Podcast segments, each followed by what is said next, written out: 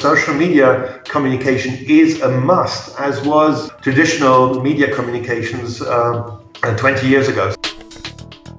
Those who are not on there, I think they're losing out um, because it's the new way to conduct foreign policy. Um, it does not replace face to face meetings or telephone calls or emails, but those are diff- other channels on which you can basically connect uh, with your peers and conduct foreign policy. This is Matthias Lüfkens that we hear talking. He's the head of digital at Burson Cohn Wolfe, stationed in Geneva, and he's the author of the annual Twiplomacy study. In this episode of the Digital Diplomacy Podcast, we talk to him about this study, both the most recent one that came out just this month, and how he has seen the diplomatic uses of social media evolve over the years since he published the first study in 2012. In this interview, we'll hear more about how world leaders and organizations use social media. We'll talk about regional differences, the differences between bigger and smaller countries, mistakes and covfefe moments, and why the Danish foreign minister is one of Matthias Lüfkens' favorite digital diplomats. I hope you enjoy the conversation. Matthias, welcome and thank you for taking the time to talk to me. Hi, Michael. Thanks for having me. Just to start off, could you tell us how you got into digital diplomacy, or Twiplomacy as you call it? Can you tell us a little bit about your background? Yes, I'm a trained journalist and I was working for the World Economic Forum, uh, which organizes the annual meeting in Davos, Switzerland.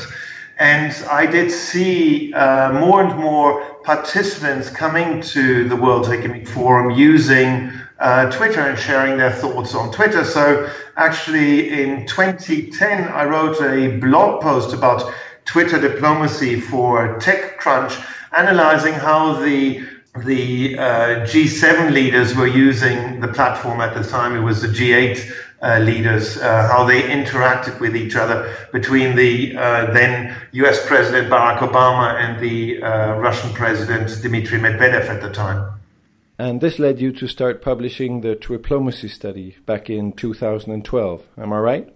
Exactly. So when I joined uh, Burson Marsteller BCW in uh, 2012, I basically suggested we should, you know, do a study about how governments are using digital tools. Um, and initially, we started, we looked at Twitter um, because it was easiest to analyze, you know, how the relationships between uh, world leaders on Twitter. And then the uh, study has now expanded to include other platforms Facebook, Instagram, LinkedIn, and YouTube, and even Snapchat.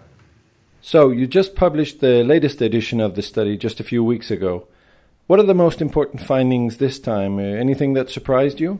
Well, you know, we've conducted the study now for the past six years. Um, what I found interesting this year are two things. It's uh, the connections between world leaders. For example, the State Department is the only uh, cabinet department, US cabinet department, which does not follow uh, the personal Twitter handle of Donald Trump. But they do follow the Iranian president Hassan Rouhani and the Iranian foreign minister Zarif. Um, both have not returned uh, the favor. So, so this is quite interesting. Also, the, the second thing, what is really interesting, how world leaders deal with uh, um, Donald Trump and his tweets. And it's interesting to see the um, uh, EU Council President Donald Tusk is one of the few world leaders who will actually address real Donald Trump uh, directly on, on Twitter. All other governments have decided uh, not to mention his personal Twitter handle, but refer to him more uh, more often as at POTUS uh, Trump. And POTUS is the uh, official handle for the uh, President of the United States. And why do you think that is? Well, I think they don't want to pick a Twitter fight with uh, real Donald Trump. Um, they've decided not to reply to his tweets um, because you know he is uh, the the most followed world leader uh, on Twitter since uh, October last year. So you don't want to get on the wrong side of you know uh, of his tweets. So, in this study, you show that 97% of the countries in the UN are now on social media and only six countries are not. Why do you think that is? What are the benefits for the diplomatic actors in using these tools? Well, it's really interesting to see, uh, as you said, 97% of all the UN countries are on Twitter. Um, Twitter is really the channel for digital diplomacy. And uh, the six countries where, where the governments don't have an official Twitter presence, it's Laos, Mauritania, Nicaragua, North Korea, Swaziland, and uh, Turkmenistan. Well, frankly, you know, these are not the most democratic countries, and their their outlook is probably not um, very international. They're, you know, look at North Korea. Um, they're very much just focused on internal uh, politics. So, you know, they're not using digital platforms. It's also interesting to see 93% of all the UN governments are on Facebook. Uh, Facebook is uh, used by is the second most used platform, and in third place is Instagram. And I find that quite interesting. Uh, 81% of all governments are using Instagram for visual communications. Those who are not on there, I think they're losing out um, because it's the new way to conduct foreign policy. Um, it does not replace face to face meetings or telephone calls or emails, but those are diff- other channels on which you can basically connect uh, with your peers and connect with other uh, and conduct foreign policy. So, when you look at this panorama with all these thousands of different accounts of diplomatic actors, which leaders and countries do you see as leading the way in using them most strategically, and, and what distinguishes them? Well, there is no right or wrong way to use the, the platforms. Um, one person who is using Twitter very well, if we like him or not, is uh, Donald Trump. Uh, every single tweet he sends is, uh, is a home run. It becomes breaking news on US cable networks. And it's quite interesting, you know, it's, um, you know, he, he has a very new and undiplomatic style on Twitter, and you know it resonates not only with his own base but goes beyond. You know, policy is made in 280 character bursts. Um, then you also have Pope Francis. Pope Francis has nine different Twitter accounts on which, in nine different languages, and he tweets one tweet a day. Mainly, uh, it's only text tweets. He does not use any visuals. And once again, you know, he uh, is very, very effective in English, in Spanish, Portuguese, but also in, in Polish, German, and even Latin. The, the Latin, his Latin account actually has more followers uh, than his uh, German account. Uh, another great example is the French president Emmanuel Macron. So he uses very much visuals and videos. As before, you would have world leaders who, who would have an official photographer with him. Emmanuel Macron has a, an official social media person following him throughout the day, every step he does, filming the interactions with, with other leaders, but also, you know, with the general public. And those snippets are shared on social media, on Twitter, on Facebook, uh, and on Instagram. So, you know, really interesting how his team is, is using that. And you have the um, Israeli Prime Minister, Benjamin Netanyahu, often doing explainer videos in English or in Hebrew and then with subtitles. So, you know, quite interesting how they use the this video, uh, video communications on the channels. You also have the um, uh, Prime Minister of New Zealand, Jacinda Ardern. She's quite interesting because she is actually managing her Facebook page herself, and every now and then she will go live unannounced on a Friday evening from home, sharing with her followers, you know, what she's been up to and, you know, what's coming up next week. So really interesting how some leaders do it themselves. And then the Argentinian president, Mauricio Macri, is quite interesting because he uses Snapchat and um, Instagram stories really to chronicle, you know, what he does throughout the day. He also has a person who is with him all the time throughout the day, uh, chronicling his activities. So, you know, there's a wide range of uh, usages of social media platform forms, and I wouldn't say, you know, one is better than the other. So, when you talk about these best practices, you can say, you talk about the personal accounts of world leaders. You also analyze a lot of pages of uh, foreign ministries and international organizations. How do you see their use of social media? How much weight does the personal aspect have? Well, it is clear if we look at the, the most followed world leaders, it is clear that most accounts are personal accounts of world leaders because people do prefer to follow leaders rather than institutions. Having said that, I think it's quite interesting how institutions can become or can show a more personal side. Um, and I would quote a couple of uh, foreign ministries, which I, I, find quite interesting, is the, the, the German foreign ministry is using Twitter quite effectively, basically be becoming more personal and, and using humor. The, the French Foreign Ministry and the Belgian Foreign Ministry too, they, they just want to show a more personal side. The Belgian Foreign Ministry, for example, on, on Facebook will use the Facebook uh, reactions on, you know, how they're feeling. So if there is a, a sad event, you know, the, the post will be, you know, the Belgian Foreign Ministry is feeling sad about an event. So I think that is quite, quite interesting.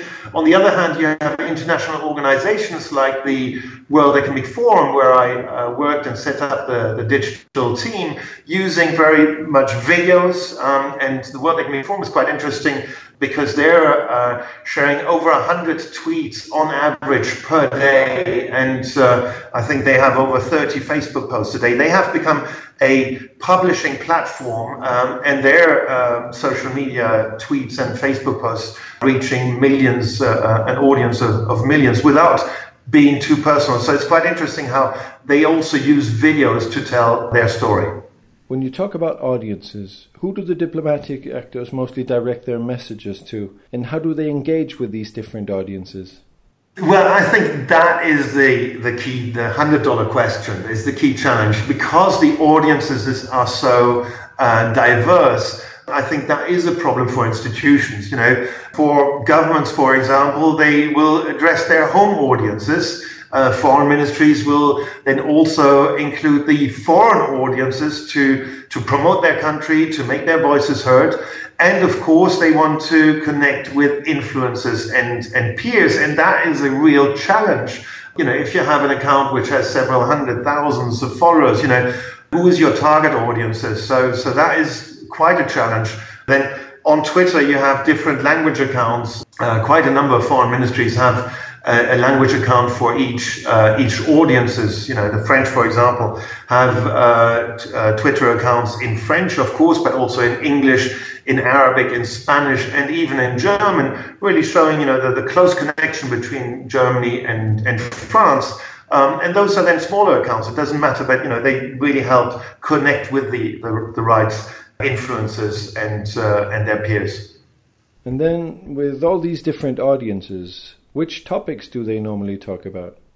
Quite a few will use Twitter or social media, maybe mainly to broadcast uh, a country's foreign policy. So, making the case for, for their country, promoting the country and their point of view, um, but also their culture. You know, not surprisingly, uh, the Belgian Foreign Ministry uh, sometimes tweet, tweets about waffles. The, the French uh, sometimes tweet about French cuisine, uh, obviously, and you know, as we've seen over the past uh, few days, both countries have celebrated their their World Cup. Well, the French their World Cup win, and the, the, the Belgians became third. So those are events that are being promoted through the governmental and foreign ministries channels. You talk about the different levels. You can say you talk about the leaders, you talk about the foreign ministries, but there are also many embassy accounts out there. How do you see the difference in, in the hierarchy at these different levels? Oh, this is a quite interesting question. You know, I was asking, you know, who tweets first? Is it, you know, the president, the foreign ministry, and then the foreign minister, and then the foreign ministry, and then the institution? Um, and actually, I do think, you know, there is kind of precedence is given to the, the, the head of state. We can see that very well in France, where the Elysee account, the official account of the French presidency, has taken a backseat, uh, and all the communication is really driven on the personal account of uh, Emmanuel Macron. Um, and then for foreign ministries, it's a challenge. How do you orchestrate the digital communications of uh, uh 100 embassies or more around the world? Then, you know, the foreign ministries, the central accounts, sometimes often they will amplify uh, specific tweets from embassies to a larger audience. But you know what I think is, is really important for each embassy is to connect with the local audiences in the their host country, to connect with the local influencers. Um, and I'm not sure if you know that is well understood. Uh, I think quite a few embassies, because they're understaffed, will mainly amplify the message from the center, from the, the message from the president or from the, the foreign ministry, rather than connecting uh, with the local influences. And I think that is a challenge. How do you manage these, you know, these, these vast networks? Uh, that everybody is tweeting from the same tweet sheets, if you want, um, but without repeating or overly retweeting each other. Because I think that's the, the worst is if you see you know, an embassy retweeting the tweet of the foreign ministry, you know, I think that is counterproductive. They should really kind of build their uh, follower base in that country. Um, and regardless if it's then 200 followers or 2,000 or 20,000, you know, there will always be smaller accounts, but it's good to reach out to, to the local audiences, and that's what they should really ma- mainly focus on.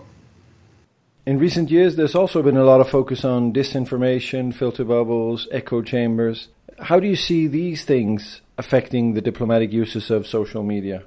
It's a huge challenge. You know, how do you counterbalance uh, disinformation. It is it's very important to have a monitoring department uh, in your ministry to be able to react quickly to disinformation and then basically counter that. But you know, once you have a groundswell of uh, you know uh, false information, sometimes you know there's there's not nothing much you can do against this this tide of uh, disinformation, but breaking the filter bubbles, I think, is another, you know, it's, it's really important because often diplomats are tweeting to the converted, you know, to other diplomats and, you know, the diplomatic community. You know, you have filter bubbles, like you have the Brussels bubble, for example, or the, the New York bubble, where, you know, basically missions are um, tweeting at each other or, you know, about the same topic. But the idea is, you know, how do you grow that? How do you break uh, that barrier and how do you, you, reach audiences which go beyond the usual suspects? And I think that it's quite interesting to,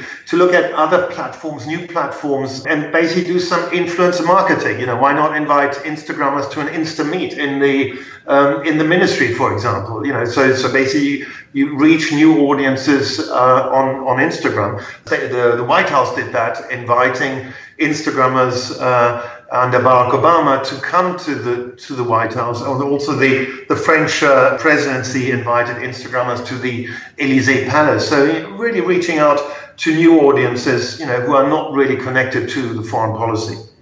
You've published this study annually since 2012. Uh, when you look back, how have the diplomatic uses of Twitter and other social media changed over the years? Uh, are the diplomatic actors getting better at using social media? Oh, I think they are getting much better. It has become much more professionalized. In the beginning, um, you remember there was the former Swedish Foreign Minister Carl Bildt using Twitter personally, the Estonian president using Twitter personally, and quite a number of, uh, of actors. Now it has become much more professionalized with larger teams.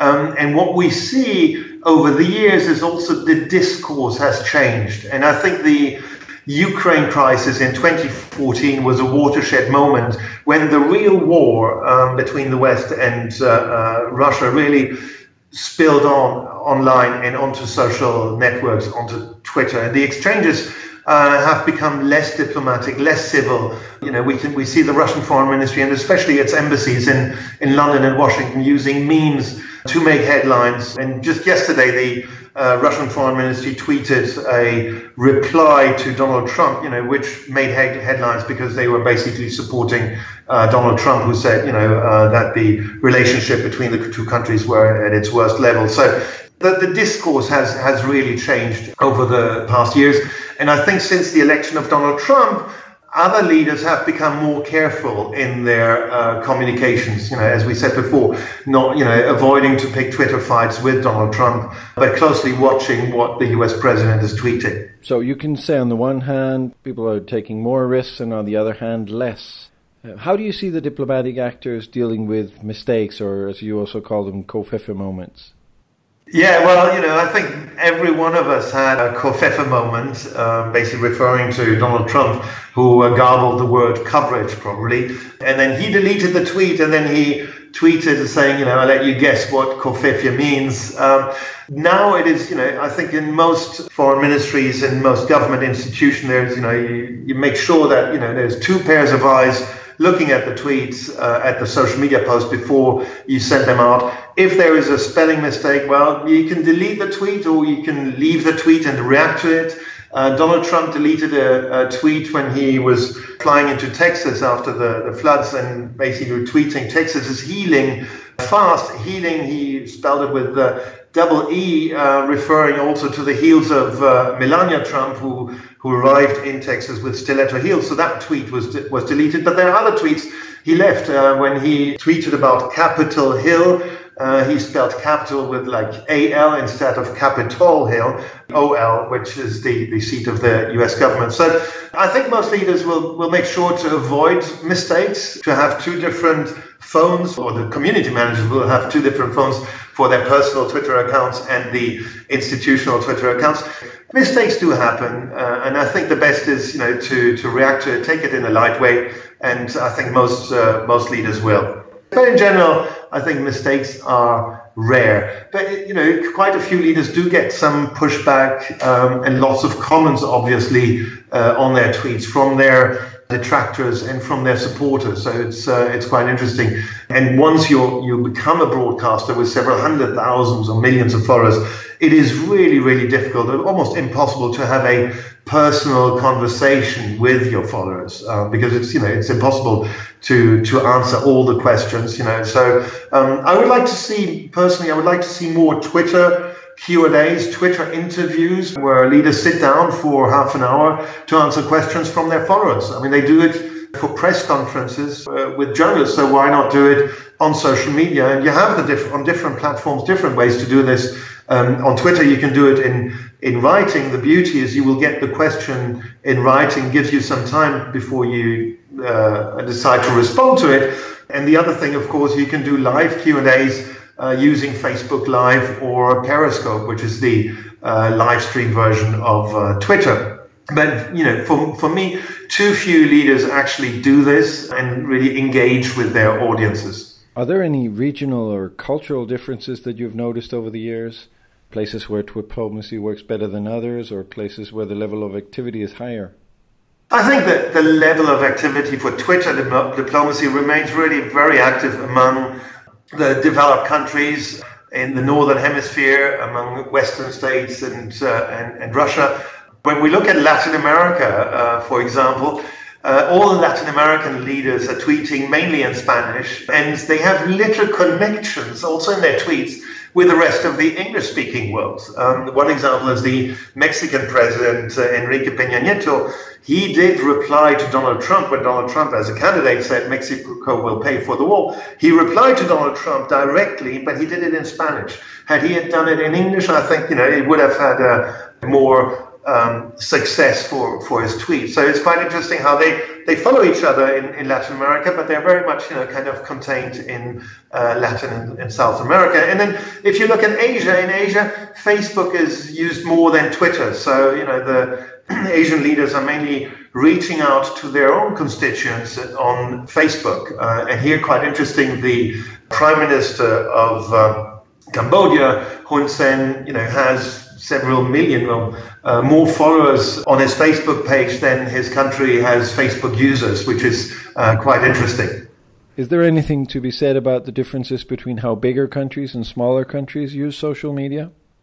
Well, I think that the beauty of social media is that you know you uh, smaller countries can tweet with the big guys on eye level. Um, I'll give you ex- the example of uh, Lithuania, Norway, Iceland, and Latvia are all in the top ten of the best connected foreign ministries uh, on Twitter, and this is quite interesting. This is one aspect that we look at. We're looking at the mutual connections between world leaders on Twitter.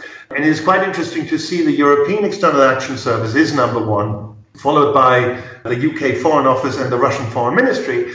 And then you have a, a whole host of smaller countries basically really using Twitter to make connections with other world leaders on the platform. So once they're connected, they can actually send each other direct messages on Twitter. So that goes from the social media manager of one country to another. And I think those direct connections are worth gold. Uh, even our, our own Twiplomacy Twitter account, we have uh, mutual connections with 200 heads of state and government. Um, and I do actually send them direct messages and I do get replies. And this is, I think, it is so uh, important to have these connections. So here, it doesn't matter if you're you know large country or small country, um, and it's quite interesting to see, for example, Donald Trump doesn't follow any other world leader on Twitter, uh, although, you know, almost 200 follow Donald Trump. So it's quite interesting to see he does not, you know, engage in that two-way uh, communication on private communications on the, the channel. But, you know, other countries really do. And it is really important if you want to make your, you know, your voice heard, it is very important to tweet together in unison with other like-minded uh, leaders. I'll give you the example of the Nordic prime ministers who uh, basically last year uh, tweeted the same message on their personal accounts, hoping that Donald Trump would reverse his decision to leave the Paris Accord. So they all tweeted the same message on the June 1st, I think it was, uh, pleading with him not to leave the Paris Accord. So this is quite interesting the beauty is, or you know, the importance is to build these networks and kind of to tweet together. Um, you know, as the Germans would say, hashtag Europe United, to basically uh, show common front uh, against the attacks from the U.S. president. So, a bit in the same line, how much does money and resources matter in this game? Do you see any differences in the resources that different countries allocate to their digital communications, and, and how does that impact the results? Oh, absolutely. I think you know the the larger your team, the more impact uh, you will have, and I think you know. Uh, foreign ministries are well advised to beef up their uh, social media teams, especially you know as you have more and more platforms that you need to be present on. You know, it's not only Twitter; it's also Facebook, it's Instagram, it's LinkedIn, and YouTube. So it's really, really important to beef up digital teams we also see, you know, some governments are using promoted tweets or promoted posts on Facebook. Uh, for example, the, the French government used that very effectively to promote posts um, targeting young uh, Frenchmen, you know, not to join the ranks of ISIS. So I think uh, for that, it makes perfect sense to pay for uh, tweets, you know, to reach, reach a larger and targeted audience. I think that's what social media allows you to do to reach the right audience and then basically to, to put some money behind uh, the tweets. Now, um, I wouldn't advise do that for every single tweet, but you know, for key messages, I think it is important. And it's like a billboard. You know, if um, if governments uh, put out billboards, you know, they might as well pay for uh, promoted tweets or promoted posts on uh, social media. I have no problem with that. As we talked about a bit earlier, the annual study mostly focuses on Twitter, but you've also studied uh, other platforms. Most recently, in May, you published a specific study on world leaders on Facebook. What were the main findings there, and where do you see the main differences in relations to Twitter? Well, it's interesting, you know, we're looking at Facebook. 93% of all the UN governments have a Facebook, an official Facebook presence. And what's interesting, the median average of followers on Facebook is twice as big as they have followers on Twitter. So, you know, Facebook is really a great platform to create a community of, you know, your, your followers. And uh, many governments use it mainly to target their, uh, their constituents, their home audience. Uh, so that is, you know, uh, Facebook is absolutely crucial to do that. Uh, what we then also see is, you know, some world leaders, and I would here uh, point out Benjamin Netanyahu, he has his Facebook page, you know, which is basically, you know, allows you to broadcast to your followers, but not all of them will probably see your message. But he also invites his uh, fans to join his Facebook group. So he's created a Facebook group. I think there's uh, 1,500 people in the group, but having a group, you can choose who's in the group and you can really connect with those influencers, with those uh, people much better, and you know they will become your ambassadors. They will be become your supporters, and I think that is quite interesting. You know, going from the page into smaller groups. I've created a, a small and uh, exclusive group for social media managers of governments and foreign ministries. And while this group only has 63 members, 40 countries are represented. So, you know, that is the power uh, of Facebook, that you can create those smaller communities and very targeted groups. Do you see any differences in tone or the messages that are put out on Facebook? Well, on Facebook, what we see more and more is Facebook Live, live broadcasts. You know, you, you see that. But the key difference between Facebook and Twitter is Facebook is a closed network. It's a walled garden. Google and other search engines don't have access to what is posted on, on Facebook, while Twitter is open, uh, fully indexed by Google. So Twitter is still, you know, very useful if you want your message to, to spread, you know, beyond the, uh, that the platform. So, so in that way, that's the, the key difference. That's why Twitter um, is still very, very relevant uh, because it is open, and Facebook, you know, unfortunately, is uh, is closed. In this study, I mean, I have to ask this, now. Uh, you mentioned both the Danish Prime Minister and the Danish Foreign Minister's uses of Facebook. What called your attention to them? Well, you know, basically, the, the Danish foreign minister, uh, Anders Samuelsen, he's, he's my favorite because he's managing uh, his social media accounts himself and uh, mainly Facebook, but also uh, Instagram. And just the other day, you know, he was sharing a picture of his legs uh, in the sand on some beach somewhere in Denmark. It was a clear message, you know, the foreign minister is on holidays. Prime Minister uh, Lars Løkke Rasmussen, you know, sharing a Facebook live video from the New Year celebrations in Copenhagen. I mean, this is great. Um, you know, the, the quality of uh, the video, you know, probably not very good, you know, uh, in the middle of the night, but, you know, the sound was bad, but it doesn't matter. It's just, you know, it shows, you know, they, they are connected. They're not, you know, they're not pretending, but they actually do know how these social media channels work. And I have to uh, say one thing about uh, the Danish Prime Minister. He did something absolutely unusual. He's a big cycling fan, um, a big cyclist himself, and he wants, of course, to get the Tour de France, the, the Grand Départ, to be in, in Copenhagen. And he basically was, I think that was two years ago, he was with the head of the Tour de France in the uh, lead car during one of the stages and asked him, you know, so, you know, when are we having the Grand Départ in, in Copenhagen? And he was so flustered. You know, then you have a prime minister playing the journalist, filming that video and then posting it on social media. And that was just, you know, it's it's great to see that they can do it and they know how it functions. And both men, are, for me, are really, you know, social media stars to follow. Um, unfortunately, they don't always tweet in English, so you know you have to you know, have to use Google Translate to, to, translate Danish. We've talked a lot about other platforms used by diplomatic actors. You've mentioned Instagram, YouTube, Snapchat. But when you look at your list in, in the study, they all come pretty far after Twitter and Facebook, both when talking about accounts and, and reach. For example, there are only 30 world leaders using Snapchat. Why do you think that is? Uh, is it a generational gap, or are the diplomatic actors too comfortable with the platforms they've finally learned how to use? I think I think it is. You know, um, you know, when Instagram, you know, for example, quite a few governments are still wondering, you know, is it worth going onto Instagram? You know, do we have the visual material to share on Instagram? And now you have Instagram Stories, um, which is basically a copy of Snapchat. So it's quite interesting to see how many governments are now using Instagram stories to tell behind the scenes visual stories of what they're doing. You know, um, I'm currently working on a study about Instagram, and one of the major issues, you know, how do I capture all the Instagram stories which disappear after 24 hours? Looking through that every morning, it's uh, you know it takes quite some time.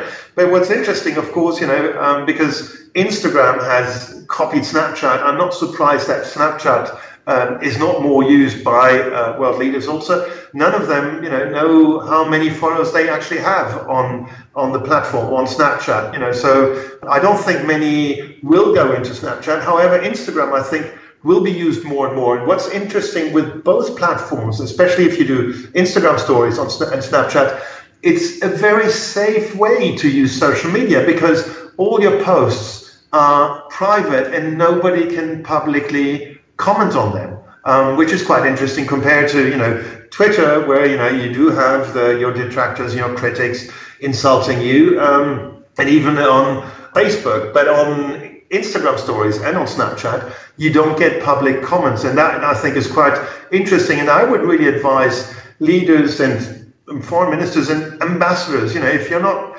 comfortable with social media, try Instagram stories, try Snapchat because nobody can criticize you publicly on those platforms. On the basis of your studies uh, over the years, what can you say about the general efficiency of the diplomatic communications on social platforms? To what degree do you think the diplomatic uses of social media allow us to understand how foreign policy is created and enacted? To what degree does it give us a view behind the scenes, you can say? I think it had a, had a major effect on diplomacy. You know, diplomacy when I grew up was something that was done, you know, behind closed doors. We wouldn't see, you know, the diplomatic notes, the diplomatic exchanges that were happening and that are still, you know, happening on the traditional diplomatic channels. Now you can be in a in a conference, you can be in negotiations, um, you can see the French president uh, Emmanuel Macron on his plane from Sydney flying back to France, calling uh, Russian President Vladimir Putin. And this is, you know, this is really interesting because we now have the impression that we're part of it. And, you know, for many uh, diplomatic services, that also meant opening up that doesn't mean that they need to share everything they do and they need to share especially not what they had for breakfast lunch and dinner but you know you know making it much more accessible to every one of us. Um, and i think that has been a, a, a great change uh, through social media that you know we feel we are part of it i would like them to go a step further and ask us more questions you know give that we can give more input um, and you know maybe generate constructive discussions on specific topics. That doesn't happen too often. But I think, you know, uh, in general, from uh, the fact that almost, you know, 100% of all the governments are using these these channels, that uh, social media communication is a must, as was traditional media communications. Uh, 20 years ago. So, in order to connect and to reach their citizens and voters, I think it is an absolutely must to be present on those platforms. Where do you see the biggest opportunities and challenges for diplomacy in this new fluid digital world?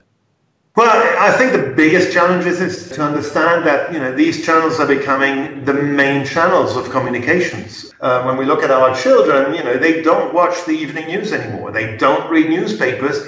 Um, you know, my children get their news from uh, Snapchat uh, Discover, from CNN. It's just quite quite interesting. You know, the traditional media is still very important, obviously, and uh, and TV channels, but also distributing, bringing your content onto those platforms where your audience is. Um, and I think that that is quite interesting. And I think we will see a total shift. Before you would have a media department and the digital department. And I think, you know, very soon in most organizations, they will merge both in, into the communications department and digital will drive the communications. I usually finish off uh, asking uh, two questions to everyone about what diplomacy can learn from other sectors and what other sectors can learn from diplomacy. If we take the first one, what do you think diplomatic actors should or could learn from others about how to tackle the digital transformation in our societies? Oh, I think uh, uh, foreign ministry should really look at how brands are using social media. You know how how you engage your audiences. I think that is is quite important. That you know uh, organizations know how Coca-Cola does social media or uh, McDonald's. I think that is very very important that they can learn and they don't miss the train. You know they they basically trial out new uh, new platforms and, and new trends. I think that is absolutely vital in order to stay on top. But then your next question is what can other sectors learn from diplomacy? And there, I think quite a bit. I'm advising a number of for-profit companies and uh, Fortune 500 companies, and I always tell them, look, you have to tweet. A, you have to make sure that your executive, your CEO, is on social media, that he is accessible like a politician. And then B, your communication will become decentralized like uh, the communication of a foreign ministry. The foreign ministry cannot control, cannot vet every single tweet that is sent out by an embassy or by an amb- ambassador. That is, you know, frankly impossible. And that kind of, you know, decentralized communication is such a challenge where I think quite a number of corporations haven't realized that yet that every one of your employee being on social media and making their affiliation known is becoming an unofficial spokesperson. How can you then, you know, make sure that all 200,000 employees are tweeting from the same tweet sheet from the you know are singing from the same song sheet so you know the head of communication uh, has lost the monopoly on the the channel and is basically he's becoming a conductor of an orchestra uh, making sure that every one of the employees is sharing the right message about the, the company. I, th- I think that's what companies and corporations can learn from foreign ministries. Well, Thank you very much, Matthias, for talking to me. It's been a very interesting chat, and uh, I'll be looking forward to reading the upcoming studies.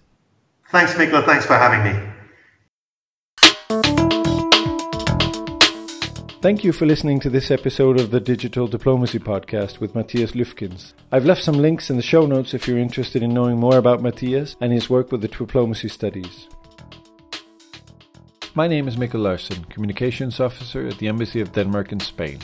I'll be back soon with more interviews with interesting perspectives on the way diplomacy is changing, evolving, and adapting to the disruptive changes of these digital times. Until then, have a great time.